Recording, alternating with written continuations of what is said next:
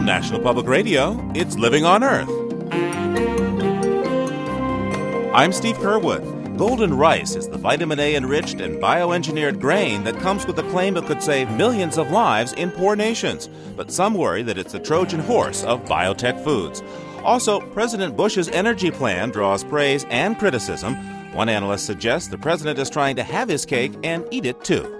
There's an inconsistency between the desire to have this conservation and lowering use at the same time that you desire not to pay for it. So, if you really wanted to deal with the problems they're talking about, then you're going to have to deal with the demand side. And the demand side is not getting uh, very great attention here. The president's energy plan, SUVs at the breakfast table, and recycling offshore oil rigs into artificial reefs. We'll have those stories and much more this week on Living on Earth, coming up right after this.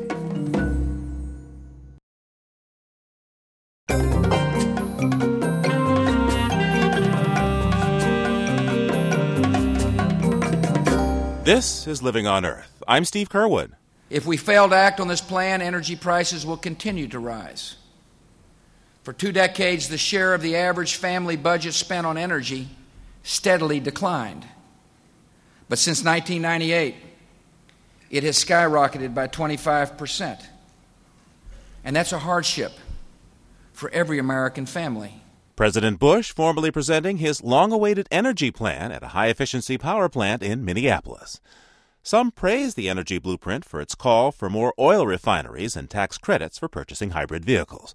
But some criticize its emphasis on oil drilling, nuclear power, and weaker environmental regulations. The president has repeatedly cited oil, gas, and electric power shortages as a reason to push through his new plan. He says the nation faces an energy crisis. Joining me is Henry Jacoby, a professor of management at MIT Sloan School and an expert in the energy industry. Professor Jacoby, is there an energy crisis? We do have a number of local problems that I think qualify as crises. California is a crisis. There are potential electric power problems in the east that you might call a crisis if they come to that stage. What I find a little odd is the notion that we face a crisis in world or overall oil supply, which we don't. Uh, I think that somehow that specter is being dragged up at this time, but uh, there's no crisis in uh, world oil. There's no crisis in natural gas supply. There's no crisis in coal supply. We have a set of domestic uh, systems problems that are creating this circumstance. Tell me more. I mean, what's in it for the president to say that there is a shortage if, if they're disconnected, as you say? They may be able to get more political support by creating this notion that there's some broader crisis. And in fact, if you look at the report, they have this notion that the there's this big gap between our supply and, and demand domestically, so we're going to be importing more and more. Well, we've known that now for 30 years. This has been going on for a long, long time. There's nothing particularly different this year from five years ago, or 10 years ago, or 15 years ago. The current domestic electric power problem and some of the gasoline prices creates a kind of a, a moment, I guess, when they think they can achieve some of the things that uh, this administration thinks need to be done in the, in the energy sector. You say the Bush administration here is is pushing the notion of a crisis so they can perhaps get something done.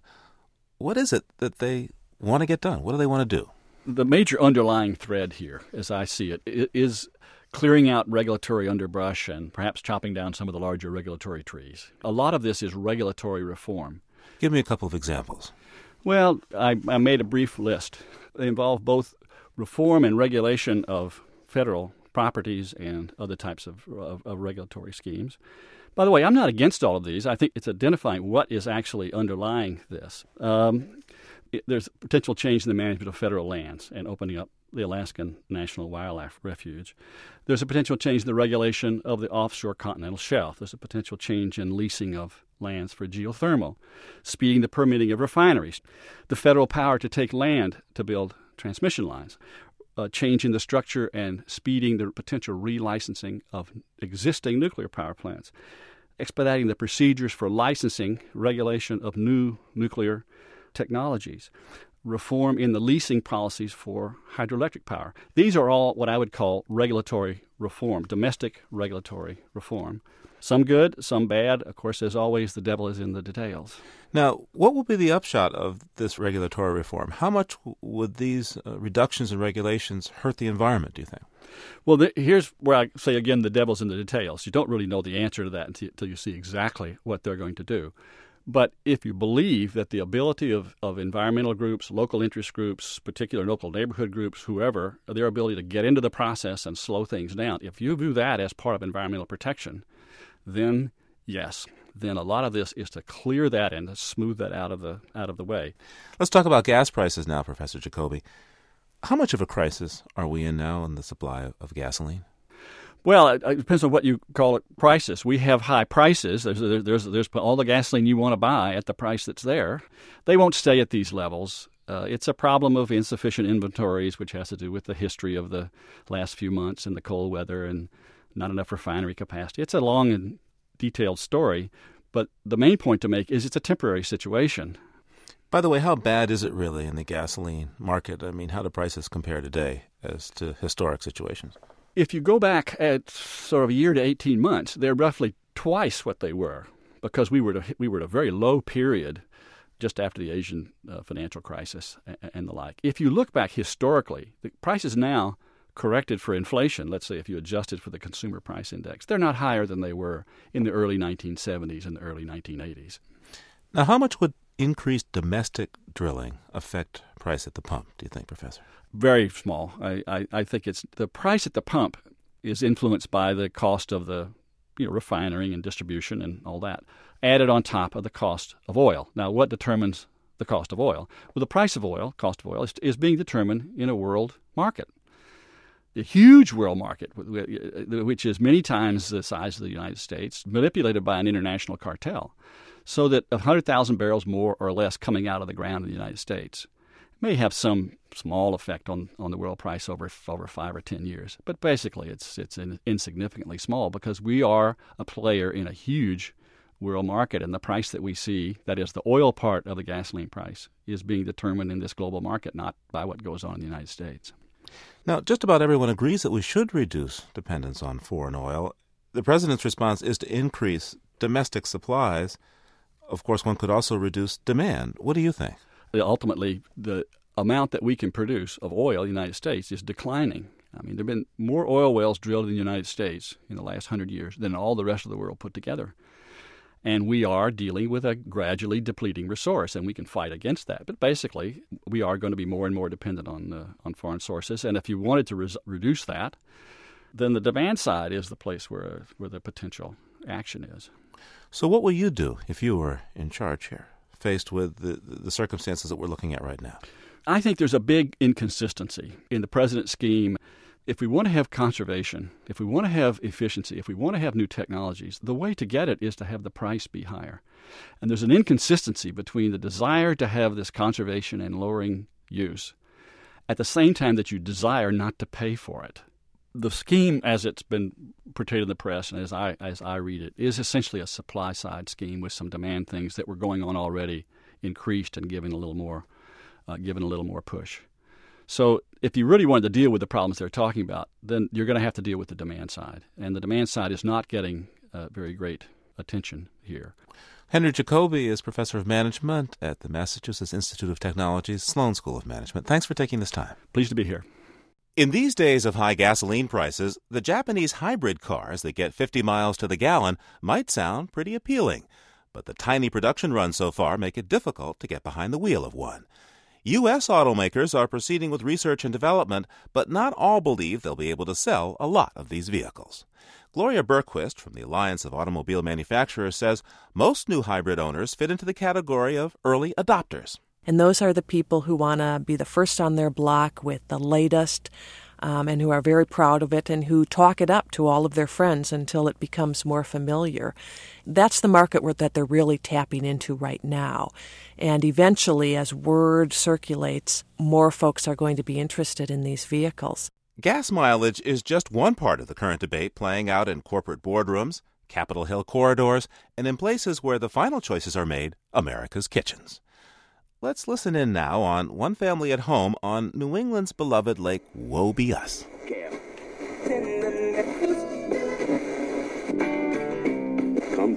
Some think that conservation means doing without. That does not have to be the case.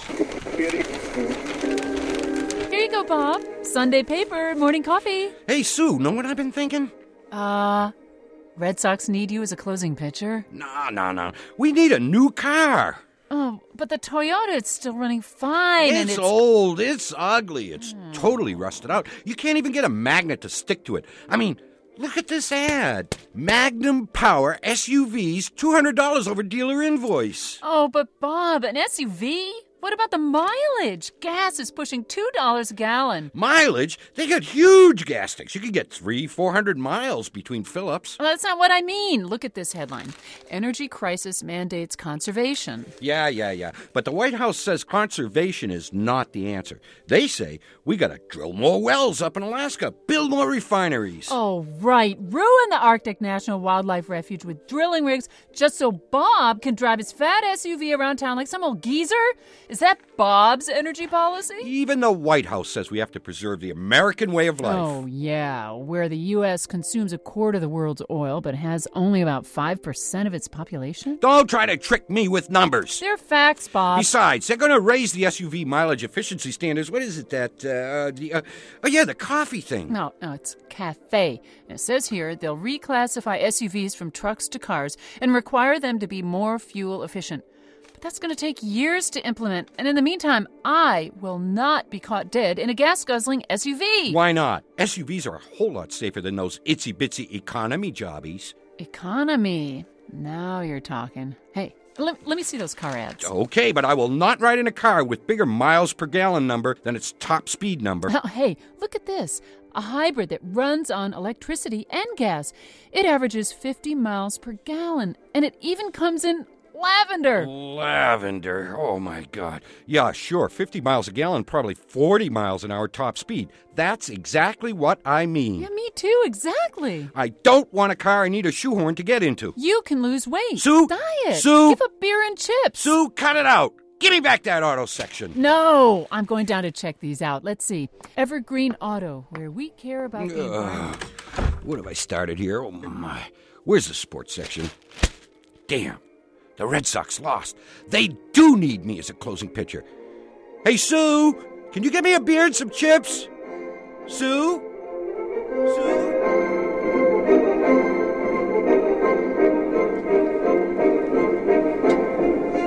The Lake Whoa Be Us players are Liz Bulkley, National Senior Editor at Public Interactive in Boston, and Russ Thibeault, an economist and president of Applied Economic Research in Laconia, New Hampshire. Coming up, the secret life of young lobsters. First, this environmental health note from Diane Toomey. A study from the University of California, Irvine indicates that gender may play a role in skin cancer. Researchers analyzed more than 100,000 records of cancer patients from a 10 year period. They found, as expected, that the incidence of melanoma increased as people age. And that held true for both men and women until the age of 40. At that point, two things happened. The rate for men rose dramatically, but the rate for women leveled off. What's more, this plateau held steady until the age of 60. The researchers say this is the first study that shows gender differences in the pattern of contracting melanoma, the deadliest form of skin cancer. But researchers are at a loss to explain why this is happening. They think altered hormonal levels may play a role. So, understanding this apparent period of relative protection may provide clues about preventing melanoma. In the meantime, researchers say public education and screening campaigns should be directed in part toward older men, since melanoma is survivable when detected early. That's this week's Health Note. I'm Diane Toomey. And you're listening to Living on Earth.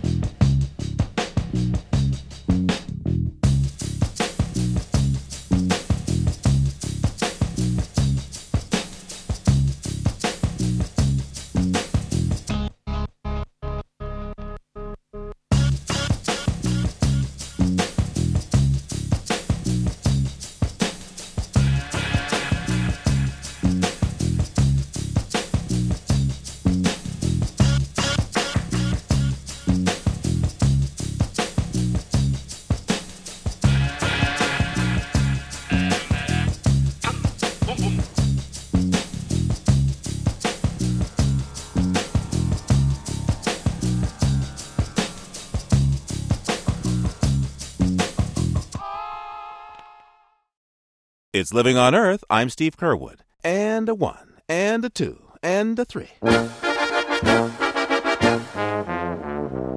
It's National Asparagus Month, and this member of the lily family is at the peak of its growing season. Now, you may think this bushel of sprouts may be just another green in your local grocery store, but in Europe, it's the prize of the platter. For example, from April to June, German restaurants display special Spargel carts, asparagus menus, along with a regular culinary fare. The Germans call asparagus the aristocrat of vegetables. That's because the season for fresh white asparagus is so short, it's the most expensive vegetable on the market. The asparagus frenzy is so great that last year Berlin city government even established Spargelschulen, asparagus schools, for unemployed Germans to learn how to harvest asparagus. They pick the white delicacy underground where it's purposely grown to prevent any green chlorophyll from forming. For some people, eating this royal vegetable can produce a less than regal odor. Asparagus contains a small amount of the same sulfur compound that makes eggs rotten and skunks stinky, and many people find it can give their urine a peculiar scent. But not everyone. Thanks to genetic variation, some folks can consume asparagus without generating an unwelcome aroma, and others can't smell it at all. For them, asparagus might as well be a rose. And for this week, that's the Living on Earth Almanac.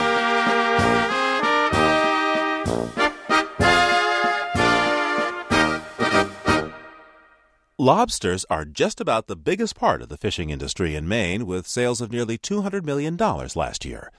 But for a long time, nobody really knew where the young lobsters would go once they were hatched. That is, until Diane Cowan came along. Maine Public Radio's Naomi Shalit caught up with the biologist one cold night when she was out flipping rocks at low tide. It's dark, it's windy, it's cold, and it takes somebody pretty much obsessed with their work to be out here under these conditions. This happens to be my favorite place on earth. This scatter of rocks right through here, because this has the highest density of lobsters, juvenile lobsters, anywhere that's been found. So it's a very special place, and I'm hoping we'll find some tonight. Conditions here at Lowell's Cove, halfway up the coast of Maine, are perfect for lobster hunting.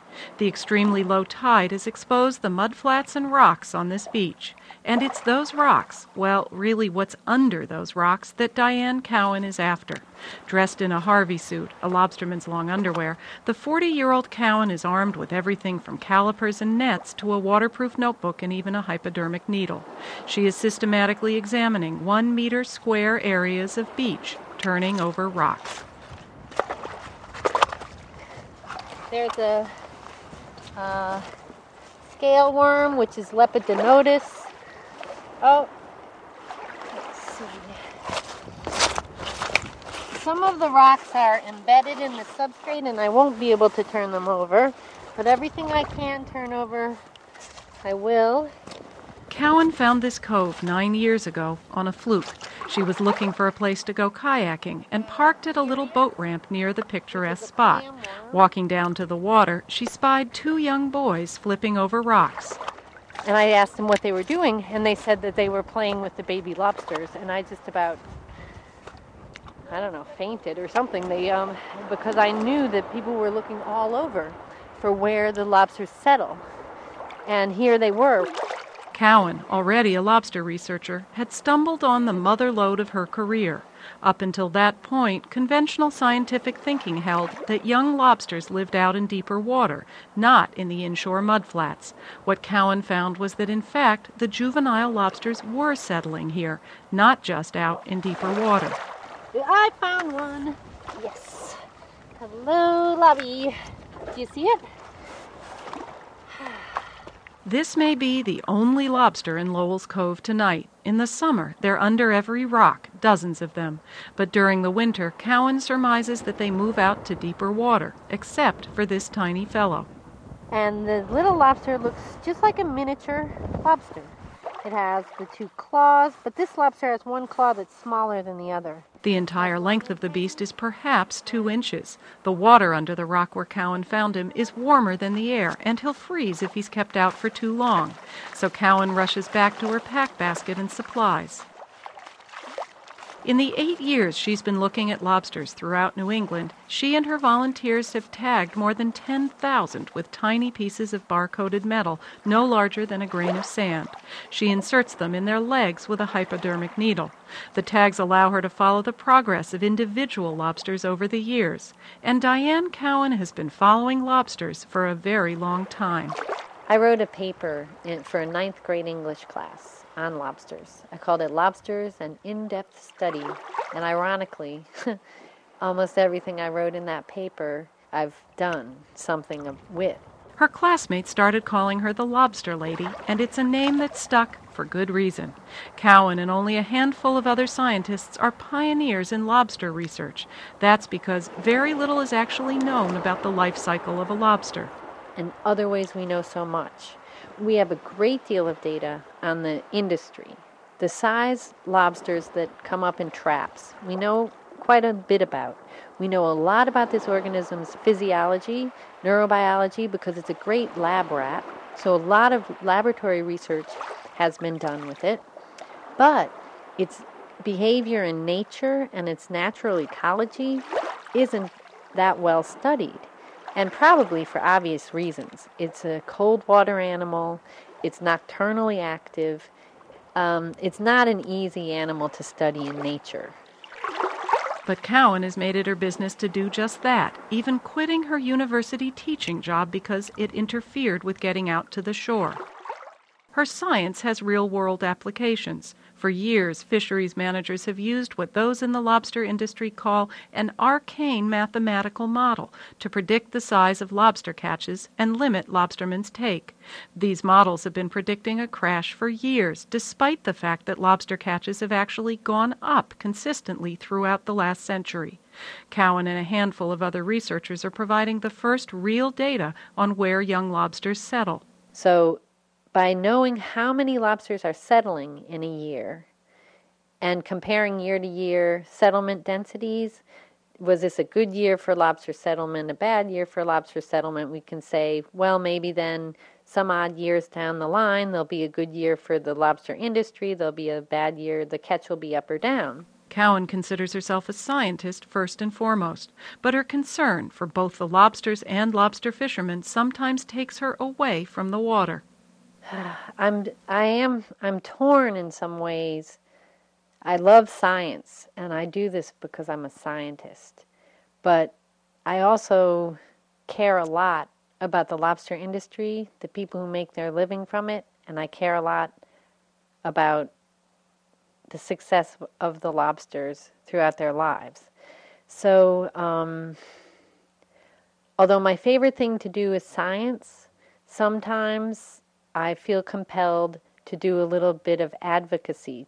The, lo- the lobsters can't speak for themselves, and if I see a threat to them, I'll try to speak for them. But right now, back at the cove, Cowan's immediate concern is getting one little lobster back home. First, she has to see whether this is a lobster she's tagged before. Okay. The tag, the tags I put in the lobster are magnetic. So I will run this magnet over the lobster to recharge the tag in case it's lost its magnetism. And then run it past this detector, which is really a, a metal, magnetic metal detector, and it emits a beep if there's a tag in the lobster. There's no beat, so this is one she hasn't captured before. But Cowan won't take the time to tag this lobster. She's afraid it's been out of the water too long. She measures the lobster's length, examines him, and concludes that he's actually a her, writes all of this down as well as the size and location of the rock under which she found it. Now it's time to put the lobster back. Since it's such a large rock, and I don't want to crush the lobster, I'll put the rock back first and then get the, ro- the lobster to climb back under it. All right. So I just put him tail first under his rock because they like to back into their shelter entrances. Diane Cowan gently places the lobster down. This year, for the first time, Cowan and other scientists said that they had found fewer juvenile lobsters making their homes along Maine's coast, and they are concerned that this could mean a decline in lobster populations. Cowan says she's got a lot more work to do. So while one very cold reporter calls it a night and walks back to the car, Diane Cowan heads out to turn over more rocks.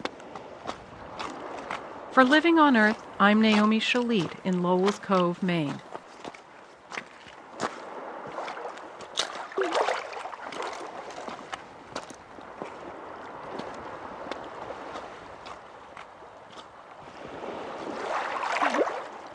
Since 1957, more than two dozen oil rigs have been built off the shore of California. And their builders are required by law to demolish these rigs once they go out of use. Recently, commentator Frank DiPalermo was scuba diving off the California coast, and he found that many of these sunken rigs have become artificial reefs teeming with life. I grew up in California, so I'd seen oil rigs from shore. Propped up boxy things in shades of gray bird guano gray, battleship gray, colors that call to mind bad smells or violence. I'd seen them vent great plumes of flame.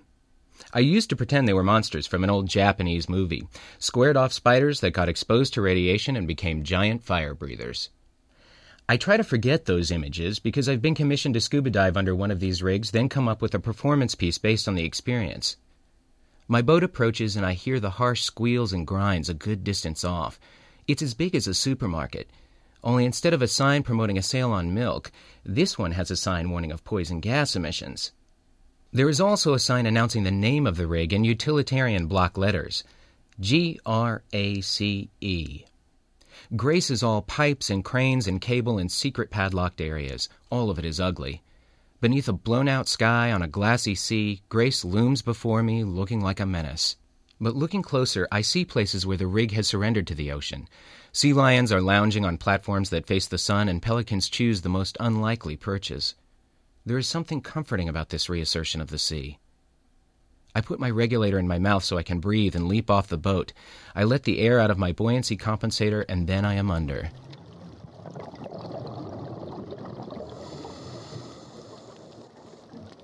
At 30 feet, I stop and consider my surroundings. The stanchions are so dense with life, their forms are soft and irregular. At first, it's a mantle of black mussels. Then things get garish. Great white barnacles wave orange tongues. Strawberry anemones cluster in lush red bunches. Green crabs that look like pieces of kelp pick their way over the rig. Further in, delicate starfish dislodge themselves from crevices, launch themselves into the water, and begin a slow descent. Some land on me, cling to me, I disengage them, hold them out, and send them on their way. Four feet off, a young sea lion dances an aquatic jig both goofy and graceful. He shoots to the surface. Another pup speeds toward my face, stops heartbeats away, and barks. Then the first sea lion is back, and the two begin to frolic. Life is festooned all over the place. The ocean has had her way with Grace. She worked magic on this fire spewing monster.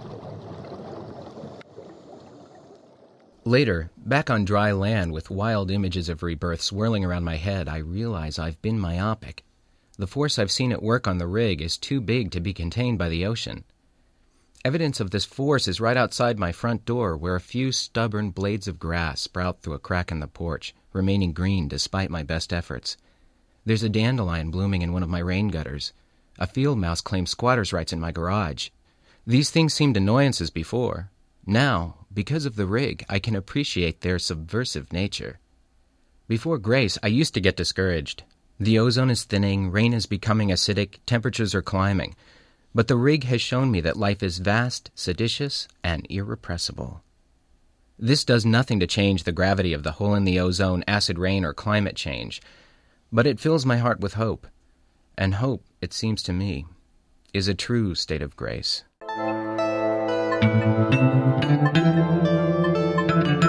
Commentator Frank DiPalermo is a writer and performer living in San Diego.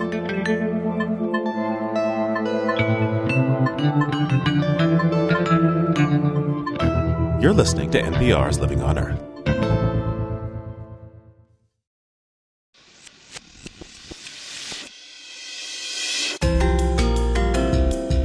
Time now to follow up on some of the news stories we've been tracking recently. You may remember our coverage of the two Mexican anti logging activists who received the Goldman Environmental Prize after being jailed in their country. Now, Rodolfo Montiel and Teodoro Cabrera will have new evidence heard in an appeal to the same court that convicted them of drug and weapons charges in 1999. Environmental activists call the charges trumped up. Alejandro Queiral of the Sierra Club says the court must now admit medical records showing the two men confessed while being tortured. If this appeal at the lower court level is denied, then the implications may be, or it may set a precedent for admitting evidence extracted under torture in other cases. And clearly, this is a setback for civil society in Mexico. There's been a resolution in the dispute between Canadian farmer Percy Schmeiser and biotech giant Monsanto. Monsanto sued the farmer for growing its genetically modified canola plants without paying for them. Mr. Schmeiser denies stealing the plants and says seeds containing the patented genes must have blown onto his fields. Now, a federal judge in Canada has found the farmer guilty of infringing on the Monsanto patent for so called Roundup Ready canola. The judge said it didn't matter how the seed wound up on the farmer's property. Mr. Schmeiser calls the finding ridiculous, since it is now impossible even to buy canola seed that is guaranteed to be pure. If a company cannot guarantee their seed, how in heaven's name will a farmer be able to not have an unwanted gene in his? Mr. Schmeiser says he's considering an appeal of the federal court's ruling. In April, we told you about the first condor egg spotted since the endangered birds had been re released into the wild. That egg was broken. But now biologists in California have spotted two more mating pairs exhibiting nesting behavior. Still, even if these eggs aren't viable, John Brooks of the Fish and Wildlife Service says the activity is an important marker for the captive bred birds. If these pairs of birds that tried this year and actually produced eggs but weren't able to raise chicks, next year may be their year. As a young lawyer, Interior Secretary Gale Norton successfully argued against environmentalists that the few remaining wild condors should be captured and helped to breed. Ms. Norton is planning to attend the condor release, and she invited Robert Redford to tag along. The actor, who starred in the spy thriller Three Days of the Condor, declined. Mr. Redford wrote Ms. Norton that he would rather spend his time focused on what he called the devastating repercussions of her environmental agenda. And that's this week's follow up on the news from Living on Earth. Just ahead, the bioengineered rice that promises to save millions of lives. First, this environmental technology note from Cynthia Graber.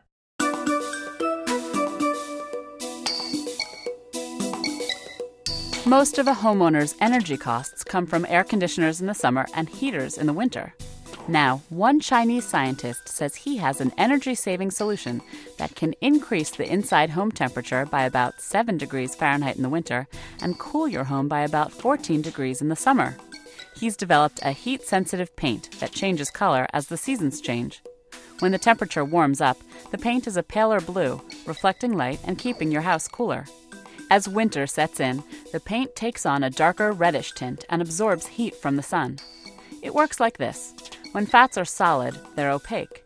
They become translucent when they melt, kind of like butter. It starts out yellow and becomes see through in the frying pan. For heat sensitive paint, dyes are added to fats and form small beads which are added to the paint. Scientists have long been interested in developing heat sensitive house paint but most of the pigments used in current heat sensitive paints break down under UV light and last at most a few months. The Chinese researcher says his paint can last outside up to four years. That's this week's Technology Note. I'm Cynthia Graber. And you're listening to Living on Earth.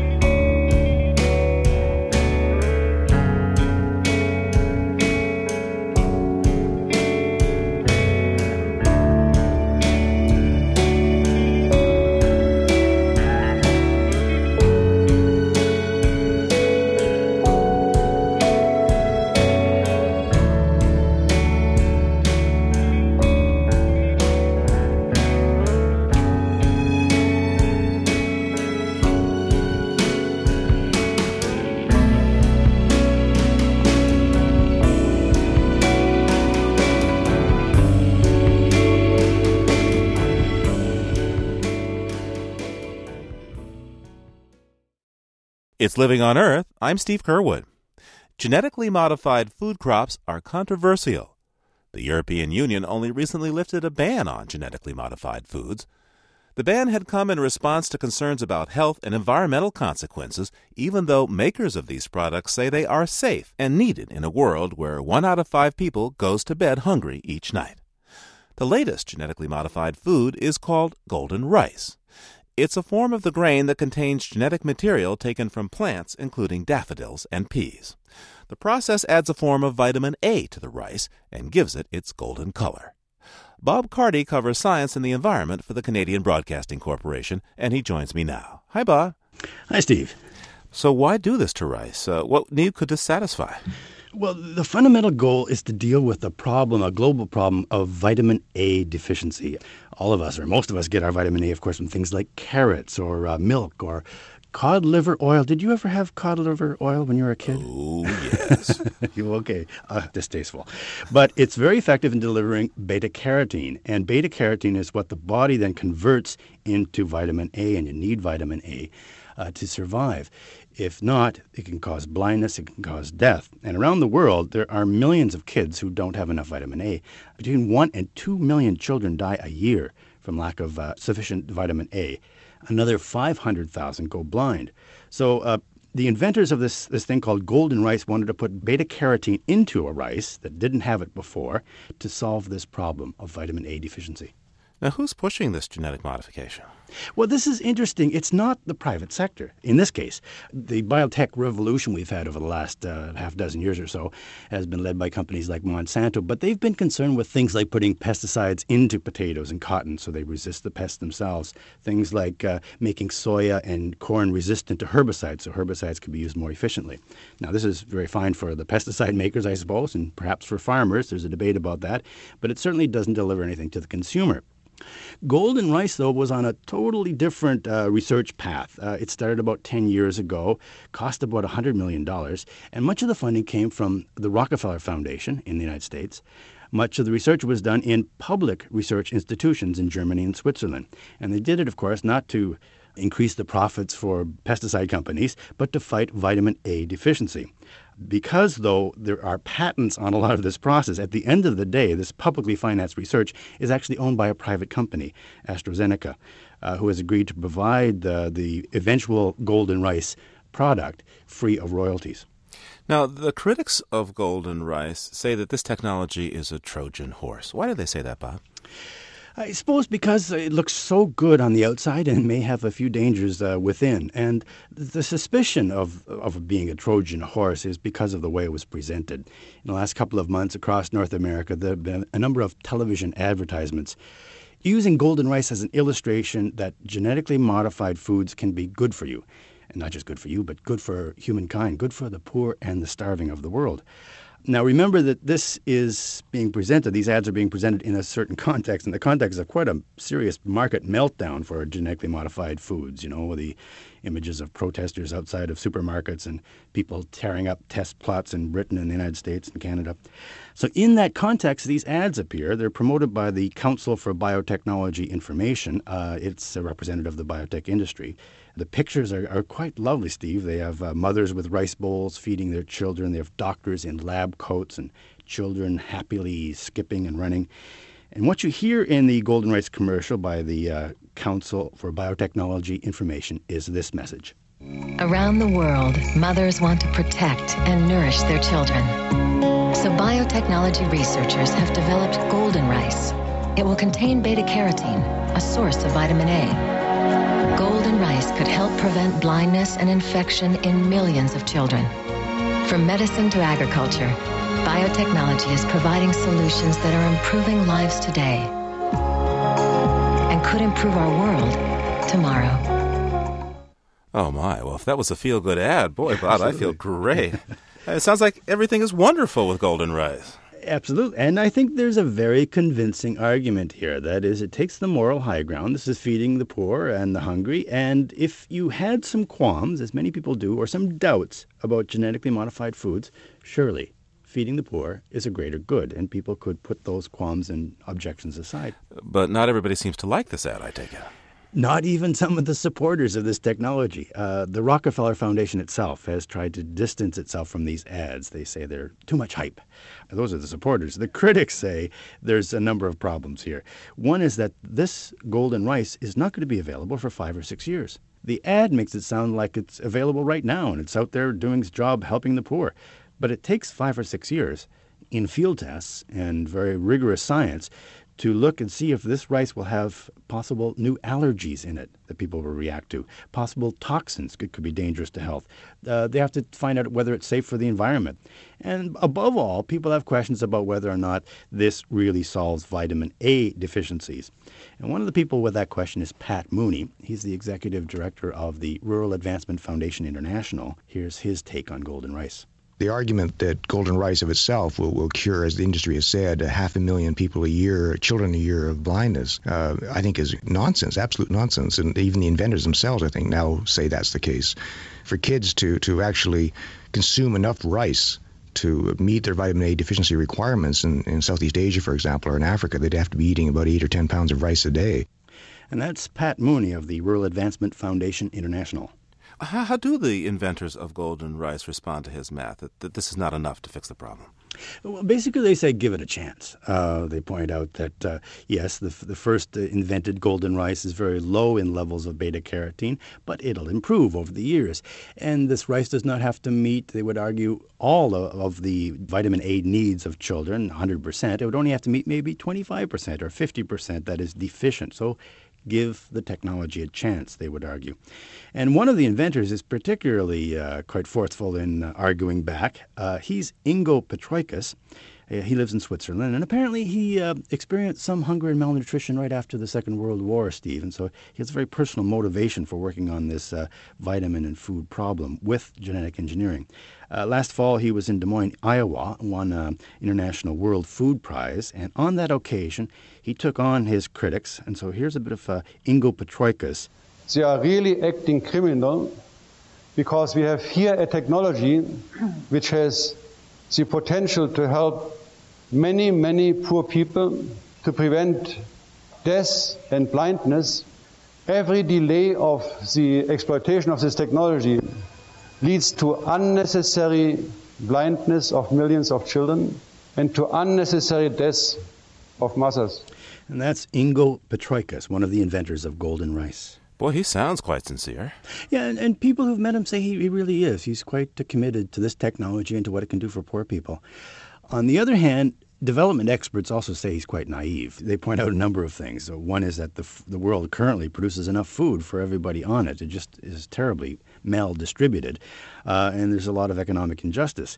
They also point out another fundamental problem, and that is that people who lack enough vitamin A in their diet are also uh, likely to lack the fats and the proteins in their bodies that actually ha- are necessary to extract uh, from the beta carotene the vitamin A. Well, what are the less controversial ways to provide uh, vitamin A to poor people that these critics suggest? Well, they're, as simple as a half a teaspoon of red palm oil a day, much like the, uh, the cod liver oil that you and I had when we were young.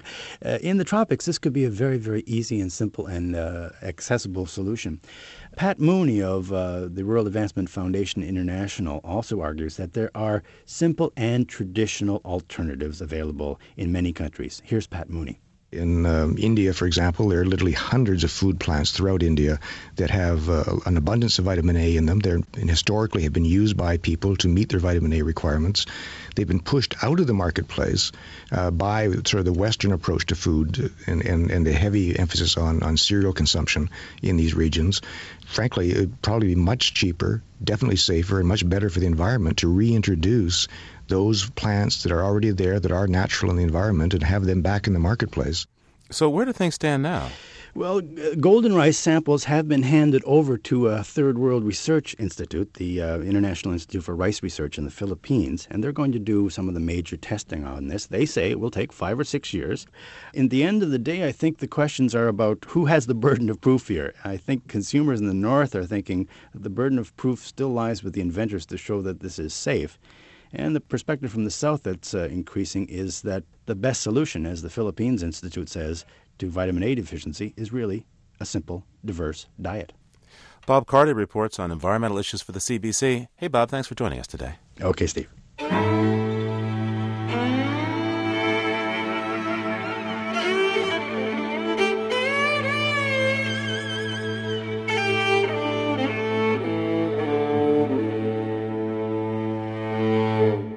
Archipelago of Indonesia has many threatened species of birds.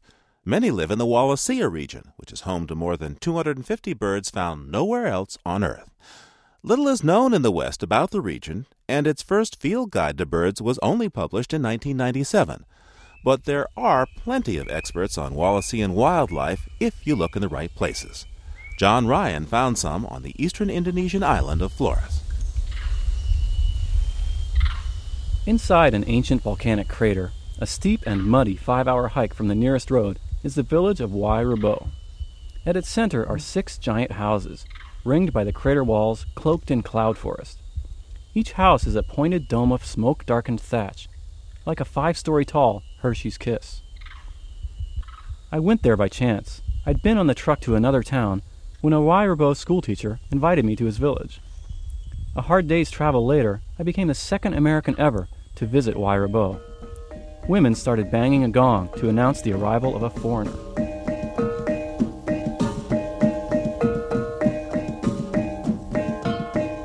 In Wae Rebo, drums are called the voice of the village. One rainy afternoon, shortly after I'd arrived, five village women sat on the plank floor of the biggest house and practiced their beats on goatskin drums and small brass gongs. Between jam sessions, I was leafing through my 500 page Guide to the Birds of Wallacea.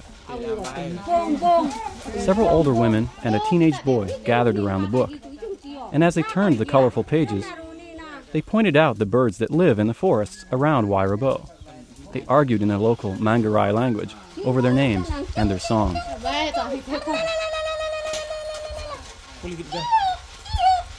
A villager in her 70s, Agatha Nut, taught me the calls of the bare-throated whistler, or keong, in Manggarai. Villagers call the keong the champion singer for its amazing repertoire of songs that fill the forest air every morning. Agatha explained things that don't appear in any book, like how villagers rely on the call of the Sisisia, or Wallacean drongo, to protect their crops.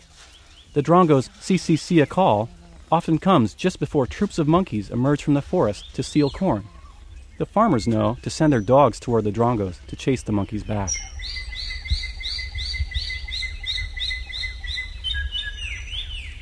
As the forests shrink and the older generations fade away, this kind of local ecological knowledge is getting harder to come by in Wallacea. Wae Rebo's isolation has kept its culture and its surroundings relatively intact. People in Rabo are proud of their traditions, but mostly unaware of how unusual their ecosystems are. Nobody I spoke with knew that many of the region's birds could be found nowhere else on Earth, or that their homeland had been declared a global priority by BirdLife International and other conservation groups. And nobody knew that their bird friendly method of growing coffee in the shade of other trees, with little or no chemical use, was highly valued in international markets. They do know that isolation isn't easy, and people here want a road. Coffee farmer Bruno Sumardin. Jika sekiranya membuka jalan besar menuju ke Verbo, If they don't open a road, that means we people of Wae Rebo will keep having to haul coffee and rice and everything on our backs every day. If they do build a road, that probably means that our environment will lose its uniqueness and our traditions will eventually be lost. If I have to choose, I'd open a road. bagi kami pribumi di sana. For now, the top elected official in Western Flores wants to preserve the village as a cultural heritage site. Combine that with Indonesia's economic crisis, and it's unlikely that a road will be built anytime soon. Even so, I was hesitant to tell this story and risk ruining this place. Yet people in Wae Rebo want more visitors and more cash for their impoverished village. And in truth, there's little danger of Wae Rebo becoming a major tourist destination. It's not on any map, and even if you can ask directions in Indonesian, most people on Flores don't even know where Wae Rebo is. So have at it. Go to Wae Rebo in the Manggarai region of Flores Island in Indonesia. Just remember, check your legs for leeches as you hike up the volcano. Be sure to eat what you're served, even dog curry, for refusing food is a deep offense in a Manggarai house. And when it's time to settle down for the night between bamboo mat and bamboo blanket, The only sound, the low hum of insects in the surrounding forests and fields. Sleep tight. Don't let the bedbugs bite. For Living on Earth, this is John Ryan in Wae Rebo, Indonesia.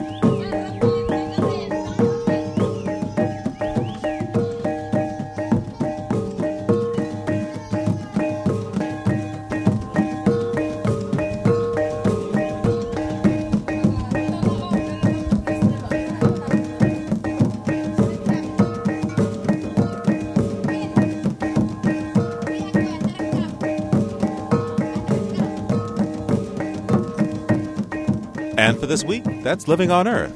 Next week, if you'd like some genetically modified tomato with your golden rice, you're out of luck. The story behind the first bioengineered food, the Flavr Savr tomato. The story was this hypothesis that a genetically engineered trait that gave you a tomato with an exceptionally long shelf life could also keep the fruit firm enough that you could treat it as a gas green fruit but get the premium price of a vine ripened fruit. And in the end, that story didn't pan out. How the Flavr Savr fell out of favor. Next time on Living on Earth.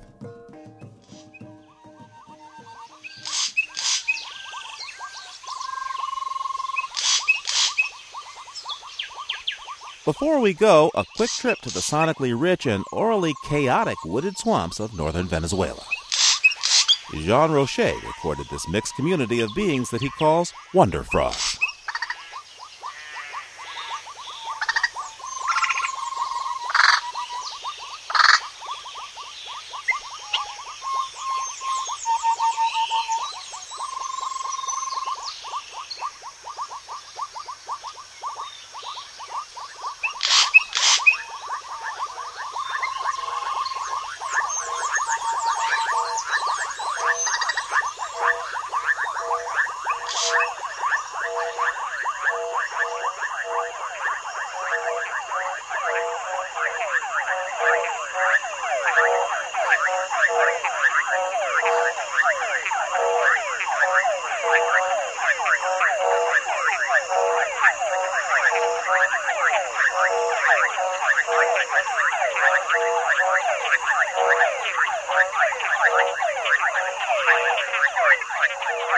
Living on Earth is produced by the World Media Foundation in cooperation with Harvard University. Our production staff includes Anna Solomon Greenbaum, Cynthia Graber, Maggie Villiger, Nathan Johnson, Jennifer Chu, and James Curwood, along with Peter Shaw, Leah Brown, Susan Shepard, Carly Ferguson, Mylisa Muniz, and Bunny Lester. We had help this week from Stephen Belter, Evie Stone, and Don Robinson. Allison Dean composed our themes. Environmental sound art courtesy of Earth Ear.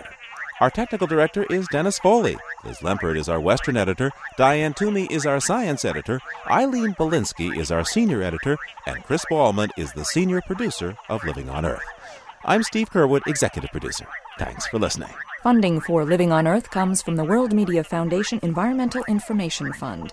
Major contributors include the National Science Foundation, supporting environmental education, the David and Lucile Packard Foundation for reporting on marine issues, the W. Alton Jones Foundation, promoting new ways to provide energy for the world economy without harm to the environment, www.wajones.org, the William and Flora Hewlett Foundation for reporting on Western issues, the Educational Foundation of America for reporting on energy and climate change, the Geraldine R. Dodge Foundation supporting efforts to better understand environmental change, the Rockefeller Foundation, and the Turner Foundation.